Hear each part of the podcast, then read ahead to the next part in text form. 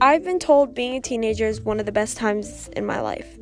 Yeah, well, I'm not, I'm starting to believe that that was a lie, especially since everything that's going on in this world. Um, I'm gonna talk about like mental health, sexuality, current events, drama, and basically everything that we go through as teenagers and never talk about. I'm gonna bring my siblings on, my parents, hopefully, and my friends, and we're just gonna talk about, you know, everything. Um, I'm calling this a Teen Talks.